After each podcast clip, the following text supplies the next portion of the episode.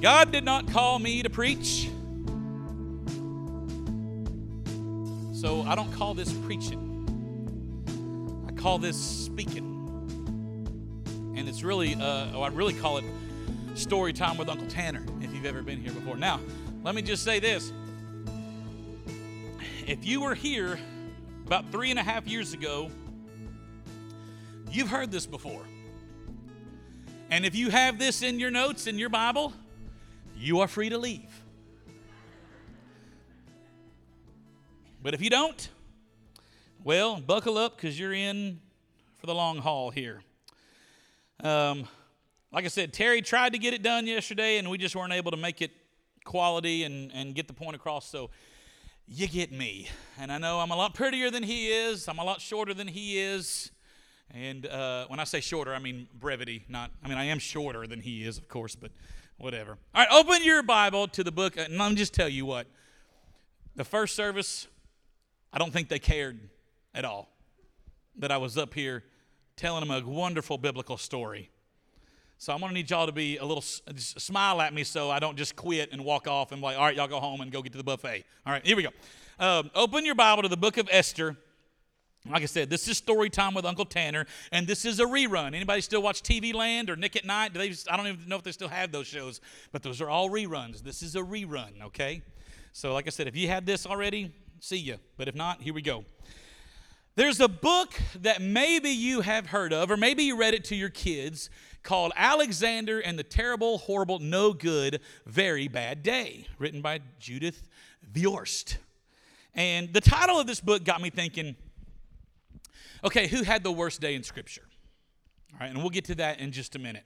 But let me, uh, uh, but in case you've never heard the book or read this book, let me read a little bit of it, and here's, here's how it goes. All right.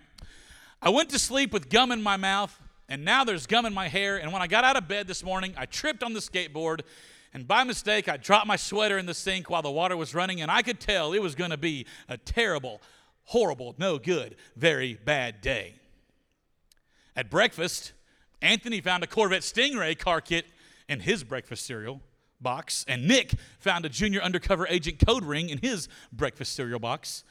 But in my breakfast cereal box, all I got was breakfast cereal. Puh. And he goes on from there depicting uh, his horrible, no good, very bad day. So now I ask that question again who had the worst day in Scripture?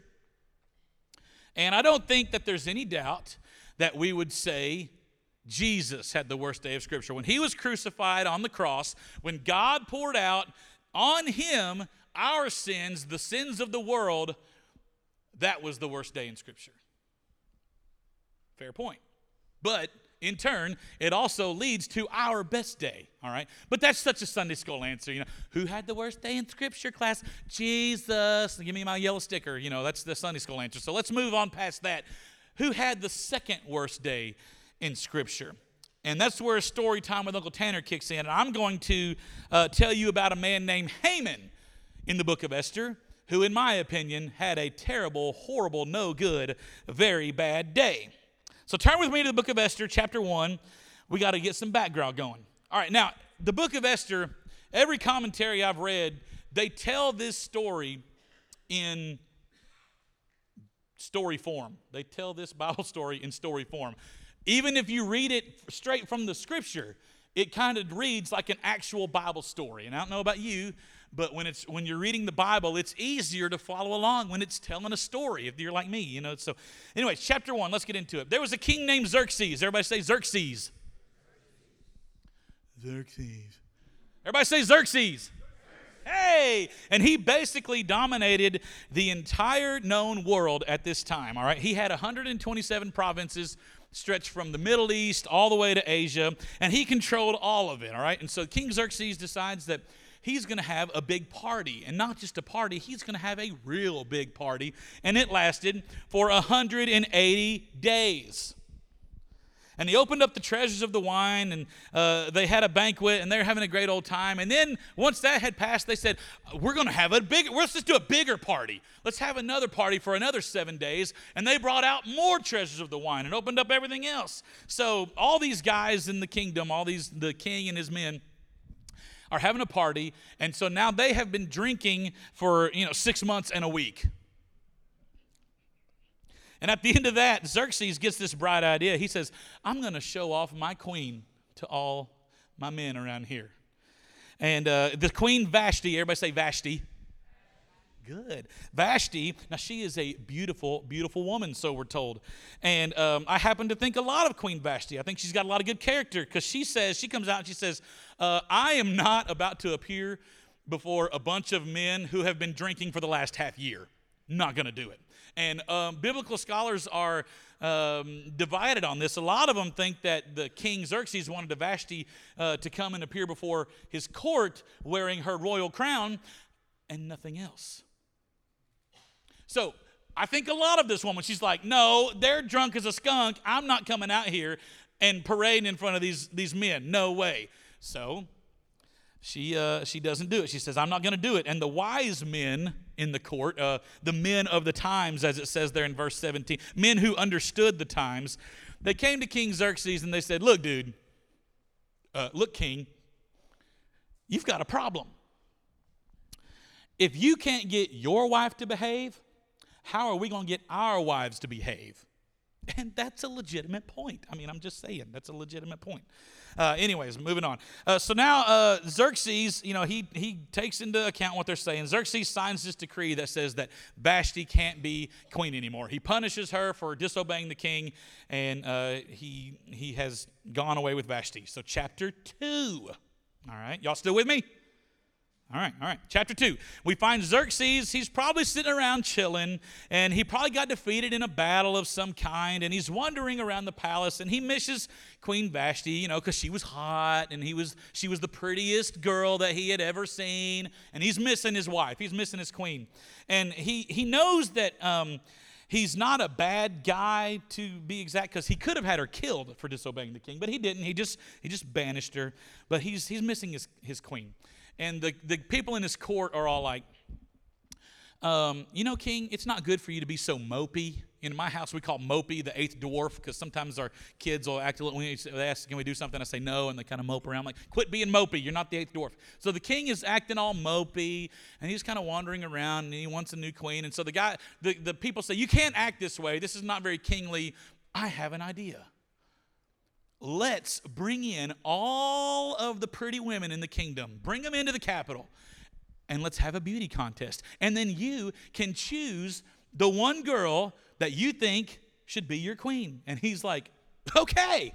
This, the Bible says this pleased the king very much. Yeah, I would think so. so, this is where we find another character that pops up in this story, and his name is Mordecai. Everybody say Mordecai. Good. And in verse 7, we find that Mordecai, who is a Jew, is standing in the court. And somehow uh, he's been brought from where he used to live. Maybe he's one of the second generation, uh, a second generational Jew that was brought in from Babylon that we learned in the story of Daniel earlier in the Old Testament. We're not exactly sure. Mordecai is a Jew, and he is somehow involved in the court of King Xerxes. And Mordecai has a cousin whose parents have died, and now he has become her father figure. Her name is Hadassah. We know her as. Everybody say together. We know her as Esther. So that's our story of Esther here. Um, we know her as Esther, and like I said, her parents are no longer in the scene. You can check that around in verse 7 or so.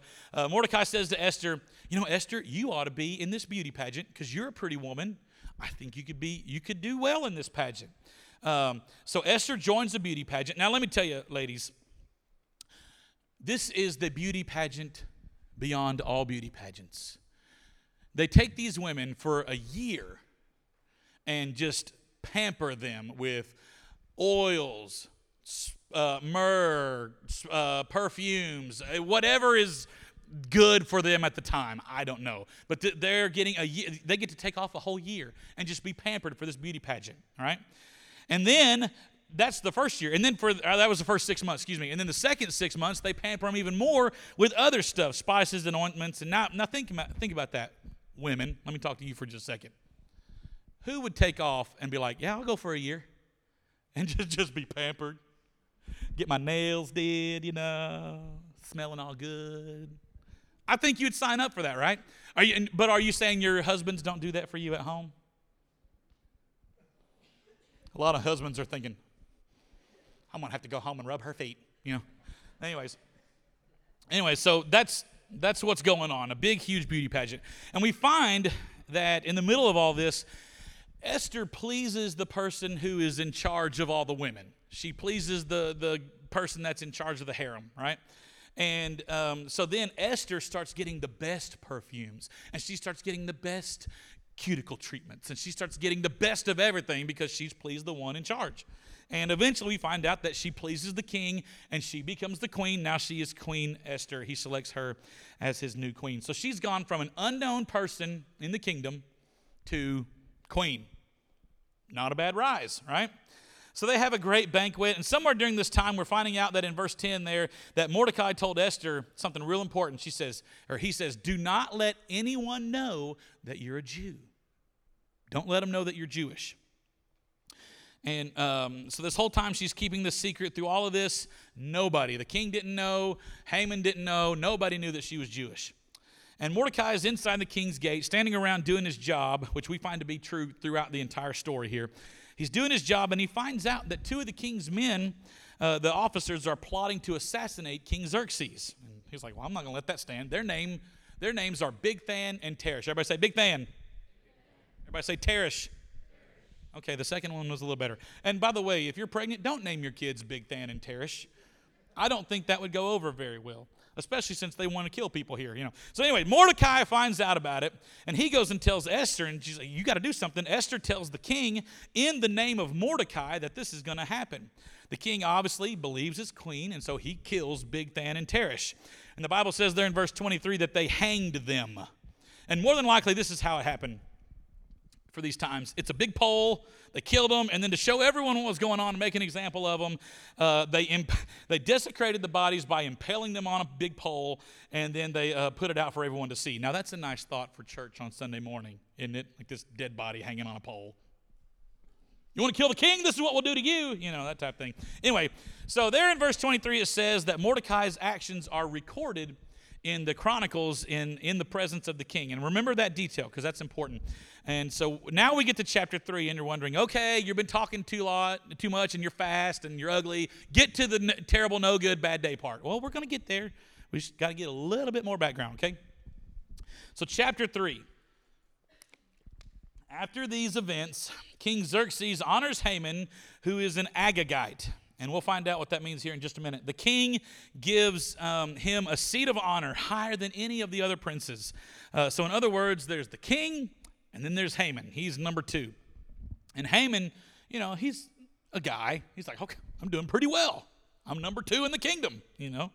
Uh, Haman is doing good. He rises to this place of power and he walks out and he sees Mordecai and he sees everyone else there in the courtyard. And um, because he's so powerful now, everyone bows down to Haman except Mordecai. Mordecai doesn't bow down because he's a Jew and he doesn't bow down before anyone except God. And this ticks Haman off. And this is where you need to know what happened way in the past. A real brief synopsis. We know that Haman is an Agagite, meaning he is a descendant of King Agag. And if you go back to the Old Testament, you find out that there was a time where Saul was supposed to put to death the Amalekites, and, and they had King Agag. And the reason that the children of Israel were to be put to death uh, were to put to death the Amalekites was because earlier on, when Moses was moving all the children of Israel, the Amalekites were the one nation that attacked the children of Israel in spite of everything else that was going on, and God prophesied that they were going to be wiped off the face of the earth. Did you get all that? Good. All right. Your faces say this. Amalahu, what's an Amal? Agag? I mean, I'm about, I'm about to gag. You know, anyway. All right, so I say that to say that this is a long seated hatred between two uh, ethnic groups here, two groups of people. Um, this is worse than the Egg Bowl, if you will. This is not Ole Miss, Mississippi State. This is a long, long seated hatred. So not only is Haman mad at Mordecai because he won't bow down to him, he's mad at Mordecai because, oh, he's a Jew and I don't like Jews. And that's the arch enemy of Haman's people, the Amalekites of the people of Agag. So you see, there is some long generations of prejudice and hatred that are here. And so then everyone else says to Mordecai that's in the court, like, uh, dude, he's kind of a big deal. You should probably bow to him. And Mordecai's like, no, I'm a Jew. I don't bow to any man. I only bow to God. And Haman hears about it and he says, Hmm, I don't like that.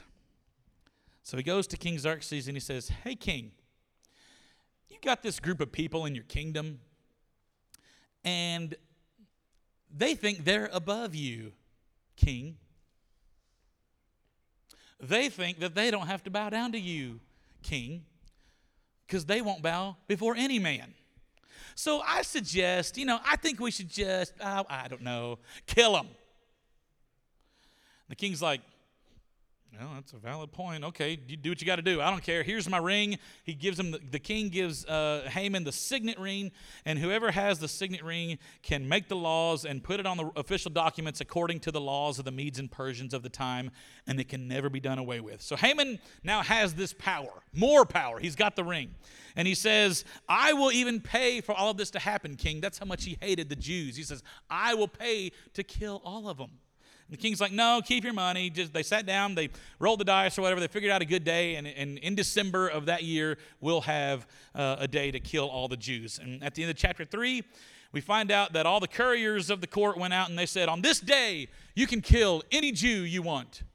You see a Jew? Kill it. It's kill a Jew day. Kill them.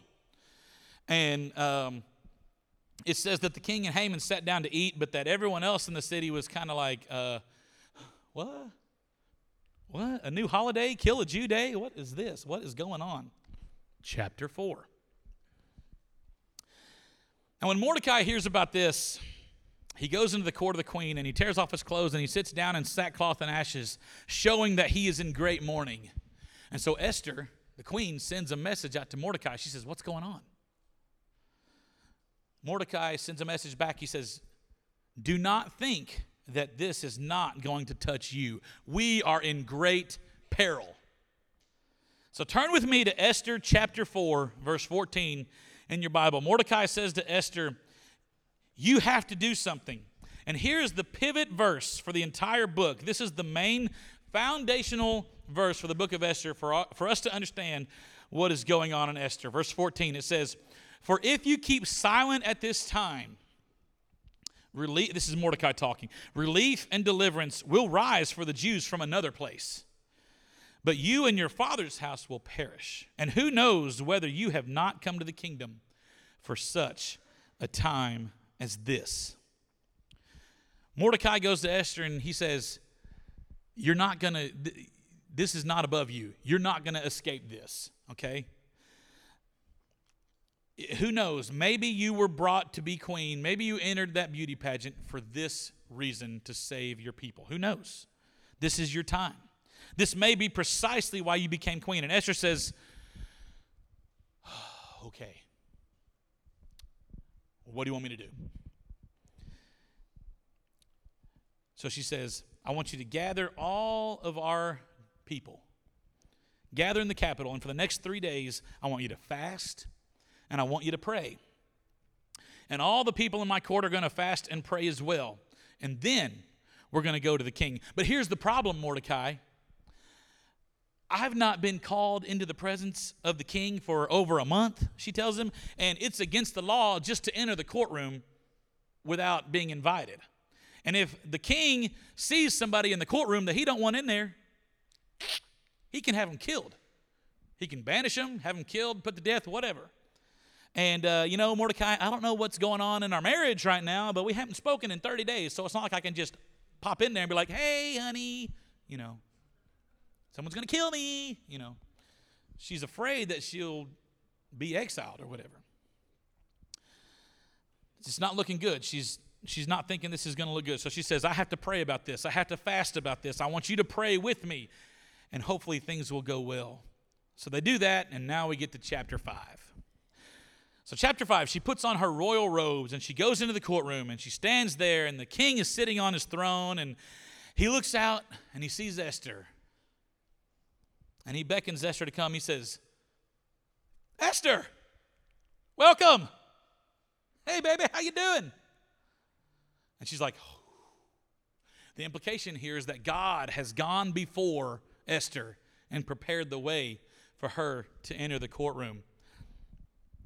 So Esther goes up to the king and um, he says, What's going on, Esther? And she says, King, Honey, I would like to throw a big banquet. And at this banquet, I want, here's the guest list, King. I want it to be you, me, and Haman. And now, more than likely, Haman is standing right there because he's number, number two in power, right? He's probably standing right there in the courtroom and he's like, oh, a banquet for the king and me and nobody else.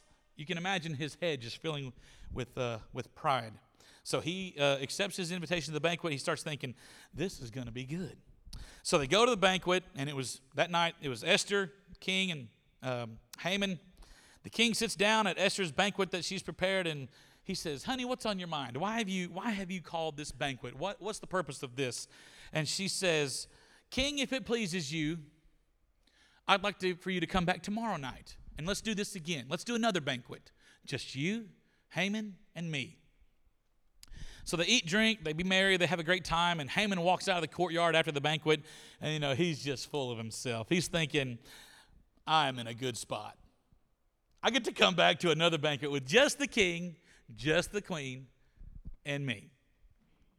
And he's full of pride, and he walks out of the courtroom into the courtyard, and he sees everybody bow down to him except Mordecai. Balloon deflated, filled with anger. Everyone's bowing down to me except him. What the crap? Why won't you bow down to me? So he goes home and he gathers all of his family together. He's got his wife, he's got his 10 sons, all of his friends. He gathers them around he says, Let me tell you about my day. So I'm just sitting there, minding my own business. The queen comes in. She's not supposed to, but she came in and she said to the king, I want to have a banquet. And here's the guest list at the banquet, honey. Oh, it's the king and me. That's it. Nobody else, just me, the, the queen, and the king. It was a great banquet. And then I go to come home, I leave, I go out in the courtyard, everyone bows down to me except for Mordecai. And you can just imagine anger fills his face. And his wife, the Bible says her name is Zeresh. Everybody say Zeresh. Okay, that was weak. Everybody say Zeresh. Okay, good. I feel like I'm losing you. Okay, Zeresh. Zeresh says, uh, honey, Who's bigger in the kingdom than you? And he's like, Oh, nobody. Clearly, did you were you listening? The, the king, me, the queen. That's it. No one in the kingdom is bigger than me. And she's like, Well, okay, then why don't you just kill Mordecai? Have him killed. And Haman's like, That's a good idea. I like that. I did you know? I like that. That's a good idea. So Haman says, "I'm going to go to the king and have Mordecai killed." So Haman uh, that night uh, he's sleeping very well. He's uh, having the royal carpenters build gallows that are 75 feet high. So he wasn't just going to hang Mordecai, he's going to hang Mordecai. You know what I'm saying? 75 foot gallows. So he goes to bed. He's thinking, this is going to be a great night. Hammers just, just going. He hears it all going. Ah, banquet, Mordecai going to be killed. It's going to be a good day. But that same night, the king can't sleep. And what do you do when you can't sleep? You read history books. Who reads history books and you can't sleep? Anybody? Yeah, I didn't think so. Anyways, the king is reading history books. Well, he's not reading, he, he's having his people read them to him so he can go to sleep. Anyways, chapter 6. The king can't sleep. He commands the royal historians to come out, bring the scrolls, and they start reading the history books. And as he's trying to sleep, he's bored. He goes on most of the night, and he finally gets to that part in the history books where Mordecai tells about the plot to assassinate King Xerxes. And the king says, Hold on, wait, wait, read that back, run that back. They were going to kill me. Mordecai told me about it. Did we ever do anything for Mordecai? And the historians looked at the scrolls like, no, we didn't do anything for Mordecai. Now, see, that was a big problem. Back in that day, for someone who uh, was helpful to the kingdom or whatever they did, they did something to honor them. That was just part of their culture, their custom. So he says, hmm, I wonder about that. So keep that in mind. Now Haman has woken up, and remember, he thinks this is going to be his day. Banquet, Mordecai dead, great day. All right? But we also find out that when Haman wakes up, what he thinks is going to be a good day turns out to be his terrible, no good, horrible, very bad day. He's so excited about having Mordecai on the gallows. He wakes up early before the dawn and he goes into the courtyard and he's standing there. And here's where, like, if this was Hollywood, this is where the story collides, okay? So he goes into the king into the into the courtyard, and the king says, uh, "Anybody in the courtyard?" And the, the people are like, "Yeah, Haman's in the courtyard." He's like, "I bring Haman to me." So Haman comes in, and he's like, "Hey, Haman, what would you do for somebody? What do you think we should do to honor somebody important in the kingdom? I want to honor somebody, a big deal. What should we do?" And Haman's thinking, "Well, who does he want to honor more than me? I'm number two. I've been at the banquet. He's talking about me. So Haman says, Hmm. You know, King, here, here's what I would do. If I was in charge, King, and you do what you want to do, but here's what I would do I would take a robe that only you have worn, O King, and I would put it on that person that you wanted to honor. And then, King, I would take one of your royal horses, one that only you have worn, or worn? One of the royal horses only you have ridden. Sorry. I'm tired, okay? I would take one of those horses that only you have ridden, and I would have someone, one of your servants, parade them through the town saying, This is what's done for who the king wants to honor. Sounds like a pretty good plan. So the king says, Haman, I like that. That's good. I want you to do that for Mordecai. Haman says, What the? Who? Mordecai. Are you kidding me? He probably cussed out loud if I'm just guessing. I don't know. I'm not going to do that here in the church house, though. So Haman, you know, you see how it goes. Haman goes and gets the robe, and he's like, Mordecai, come here.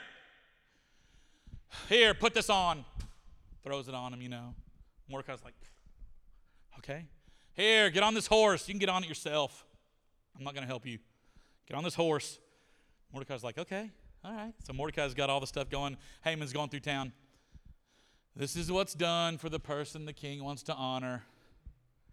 This is what's done for the person the king wants to honor. And I imagine Mordecai probably kicks him like louder. This is what's done for the person the king wants to honor.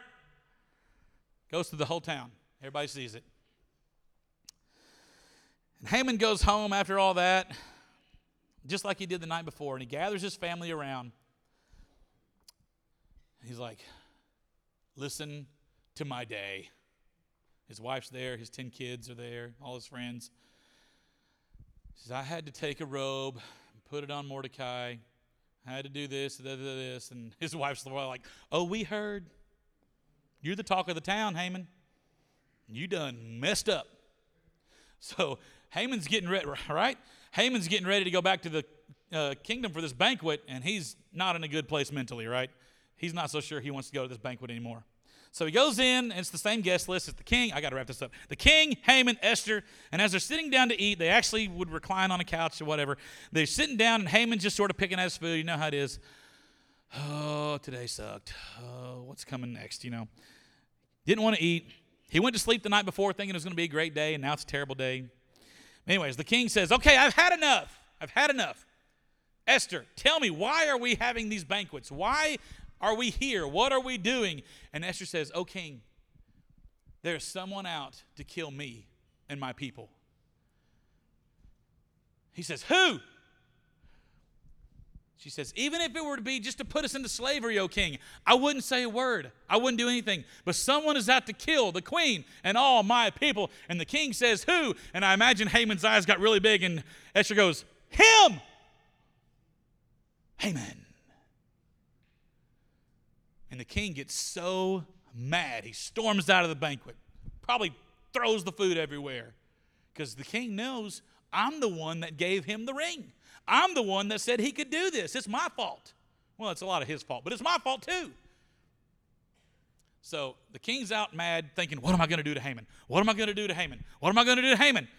And so in, back in the banquet, Haman is pleading for his life. He's in there with the queen thinking, Please don't let him kill me. Please don't let him kill me. I got 10 kids. I got a farm. Please don't let him kill me. Please don't let him kill me. And he is so agitated by this Haman falls onto Esther while pleading for his life. And as he falls onto Esther, probably making all kinds of motions, the king walks back in and he says, What are you doing on my wife? You can imagine Haman being like, oh crap, I'm going to die. You know. So, anyways, there's another guy in the courtroom there. Uh, his name's Harbona. And, he, you know, the king's like, what am I going to do with Haman? And Harbona, a little henchman is what I call him. He's like, uh, Haman had some gallows made because uh, he was going to kill Mordecai today. Uh, why don't you just hang him on Mordecai's gallows? You know, that's how I imagine it in my head. You can watch that back on TiVo when we get to heaven. So that's what he does. Haman is hanged, hung on Mordecai's gallows. That's a bad day, isn't it? That is a bad day. It just doesn't get much worse than that. So, what does this all mean? Okay. Here's a couple observations about Haman, and we'll get into it. First observation from Haman our prejudices can kill us. Oh, but you're not prejudiced. Nah. I'm not prejudiced. All you teenagers, we're, we're not prejudiced. Are y'all holding hands? What are y'all doing? I'm not prejudiced. You might want to check them out when you get home. Our prejudices can kill us. Except we're all prejudiced, aren't we? And these prejudices where we look at people and we stereotype them and we say, that's just the way they are. We need to, as Martin Luther King once said, judge people on the content of their character. Could it be that our prejudices, regardless of who they're directed at, whether it be culture, skin color, uh, social class, wealthy, poor, whatever it may be, could it be that we're killing ourselves? And if we're not killing ourselves, as Christians, we're for sure killing our own cause, and that is to spread the gospel of Jesus Christ. Second observation our prejudices can kill our families. What we teach our kids can kill them. And it may not ever come home to roost with us in our generation,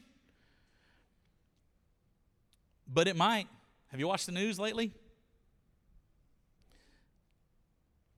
What we teach our kids and the prejudices that we ingrain in them can set them up for failure. Because later on in the year, when that day came, and it did come in December, the kill the Jew day. Remember that? When, when that day came, the King Xerxes had made another law. He gave Mordecai the ring. He said, I can't change that law about killing the Jews, but you can write another law saying the Jews can gather and fight back. And when that day came, the Bible says that the Jews had a resounding victory against those who attacked them. And it says that among those who died in chapter 9, verse 12, were Haman's 10 sons. And when they were killed, they were put on the same gallows that killed their father. The prejudices that are built into the life of our kids can kill them. What do you say when you're at Walmart, maybe, and you hear another language being spoken? What goes through your mind? Or you see somebody of a different class or color that doesn't act the way you, you do we have to take note of this. Anybody remember that old Andy Griffith show? The Andy Griffith show? Two people. Two people remember. You did good, Andy. You made an impression. Good job. Remember the remember the Andy Griffith show? And there's the episode where Ellie is running for town council, right? And she is going to run for town council, and she has inadvertently caused a civil war in Mayberry. All the women versus all the men and she comes home. She or not comes home. She goes to Andy's house, and she uh, Andy has made some nasty eggs because he can't cook, and Aunt Bee has made a nice pot of stew, and Opie won't eat it because a woman made it, you know. And um, Ellie comes in and she says, "Andy, I've withdrawn my name as candidate. I'm not going to run for town council because I did not want to divide the town the way it has been divided. Uh, divided. And Opie says, Does that mean we win, Paul? And he's like, Yeah, I guess it does. And he goes, That's right. We put them women in their place. Us men folk don't want them women running our town. And Opie looks at him like, Andy looks at him like, Uh, that come out of my kid? Did my kid just say that? Did my kid just repeat back to me what he has heard? How many times have you heard your kids repeat something that you said that wasn't so positive? I'm in that boat now, and let me tell you, it's tough. But when that happens, how do you feel? Our prejudices can kill us. That's a hard word to say, prejudices. But they can also kill our children. So let, now let's get to Esther and some application, real quickly. First application Esther started with prayer. When all of this happened, she said, Fast with me gather everybody around and let's pray. I think we're missing an important component in our lives when it comes to prayer. And now, many of you have heard me say this many times before I am not the one to teach you about prayer. I've struggled with my prayer life from day one. Falling asleep, get distracted, thinking about tacos. I get distracted, okay? I'm not the one to teach you about prayer. But some of you are probably great individual prayers, and that's great. Keep that up. How many of you are, enjoying our new Wednesday night format where it's just worship and prayer? Yeah. I've been in churches where sometimes that's not the case, coming together and really seeking God's face on behalf of our congregation. And this is something that weighs heavily on the heart of your pastor who's not here today, and that's trickled down into the staff here at the church where it's, it's even evident in our staff meetings. Like 85% of our staff meetings are we're praying about uh, what can i pray for you personally? What can i pray for you in your ministry? Uh, what can i pray for you in this church? Are there people in this church that we need to lift up in prayer right now because they're going through hell? That's 85% of our staff meeting and then 15% of the staff meeting is church work. But that's how important it is that we pray that we go to god and look to him Anyways, it's so important that we've decided to block out a whole service on Wednesday nights for just worship and prayer. And if I if I'm being completely honest with you, which I hate when people say that. I'm, me, can I be honest with you? Oh, so you've been lying to me this whole time? You know, like okay, whatever. But if I'm being completely transparent with you, our Wednesday night attendance kind of sucks in a church that runs 400 people. Because I get it, it's hard. You got lives, you got jobs, and then we want to come in here and pray for 45 minutes to an hour. It's tough. I get it. We would rather have another sermon, another worship night, another Bible study, another lecture series, video series than simply come and, and pray do the religious stuff. But I invite you to begin to pray together. I hope if you don't already, start it in your connect groups. Keep praying individually, keep praying with your devotions. Thank you for letting us, the church staff, be on your prayer list every day. Some of you pray for us every day, and that is immensely, uh, we're grateful for that. But let's come together and pray. Esther started everything with prayer. Big situation in life, pray. Big decision coming up, pray. I could tell you I'm guilty of not doing it. I'm sure you probably are too. Secondly, Esther risked it all. When you drive the nicest chariot in the kingdom, or you don't have to have a credit card at the mall because your husband owns the mall, she had a lot to give up. Just going into the room and asking him to change something, she could have been killed. She risked everything she had. We remember what happened to Vashti. She put it all on the line. She went from a nobody to the most important woman in the kingdom and she put it all on the line. So let me ask you, what are you putting all on the line for Christ? I don't think there's anyone in this room that would say, if I go to job and I if I go to my work and my job and I profess Christ, I may lose my job. I don't think there's anyone in this room that can say, I may lose everything if I just claim the name of Jesus. And thank God for that, honestly. But I'm telling you, there are a number of people around this world, Christians around this world, our brothers and sisters, dealing with persecution every day that we'll never understand. And yet they are willing for the cause of Christ to go to prison. To say the name of Jesus, they're risking everything they have. Esther also knew she could be put to death. Those persecuted Christians that are in jail cells around the world, we don't understand that. That's not how we are here in America, not yet but it could be. We don't understand that experience. When the time comes, are we willing to speak the name of Christ even though it could cost us our lives? I don't know if I am. I've never had somebody come up to me, gun to head, knife to throat, renounce Jesus or die. I hope I would be. I don't know all of our brothers and sisters in places like China, North Korea, all those Kazakhstan, Tajikistan, all the other stands, putting it all on the line. They are living Esther's every day, day in and day out. I hope to be that way. I hope you're that way. And thankfully, I hope that I never have to find out, but I'm afraid that someday we will. Third application, final application. God knew where Esther was. Even when Esther was hidden, God knew where Esther was. Remember how Joseph was sold into slavery? Remember how Daniel was thrown into the lion's den? And God knew exactly where they were. And here, Esther is put in a place where no one would have ever paid any attention to her. And God knew where she was. You see, you are exactly in this point in time in your life where God has you to be. God knows your location because your life maybe your life has been like this. You've got questions you've got doubts. You don't know if i even believe in god. I don't even know if this is for me. But for such a time as this god has brought you to this place where you are in your life now to where you can do something for the kingdom. And god wants to use you to do something for his kingdom Every night when we pray, I tell our girls, I say, Sadie, God's going to do something big in your life. God's going to use you. I don't know when, don't know what, don't know how, but if you'll let Him, God's going to use you. Hallie, God wants to do big things in your life. You're going to do big things for God someday. Pray that over our children every night. So, what are you doing with your time such as this?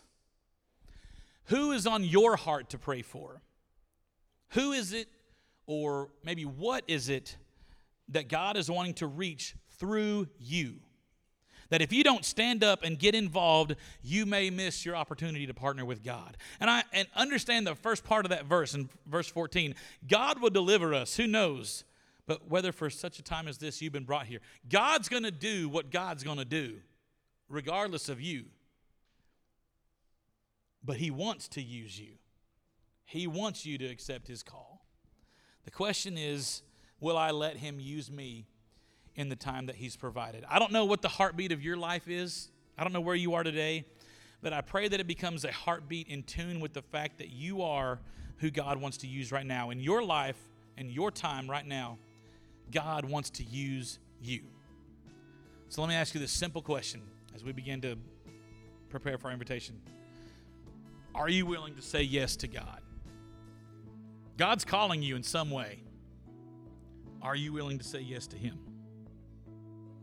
Think about that. In this time, in this place, at your job, your school, are you willing to say yes to Him? Let's stand together and pray, church. God, I pray that you will use this story of Esther from a nobody to a place of power. Use this story to remind us, God, that you know exactly where we are. That you are with us. You've called us to be your child. God, that you want to use us. God, help us to open our hearts to you. Thank you for listening to the Sermon Playback Podcast from Connect Church in Tupelo, Mississippi. Connect Church has two worship services on Sunday mornings at 9 a.m. and 10:30. We sincerely hope you'll visit. For more information and details, or if you have any questions you'd like answered, please visit our website at www.triconnect.church. Again, that's www.triconnect.church.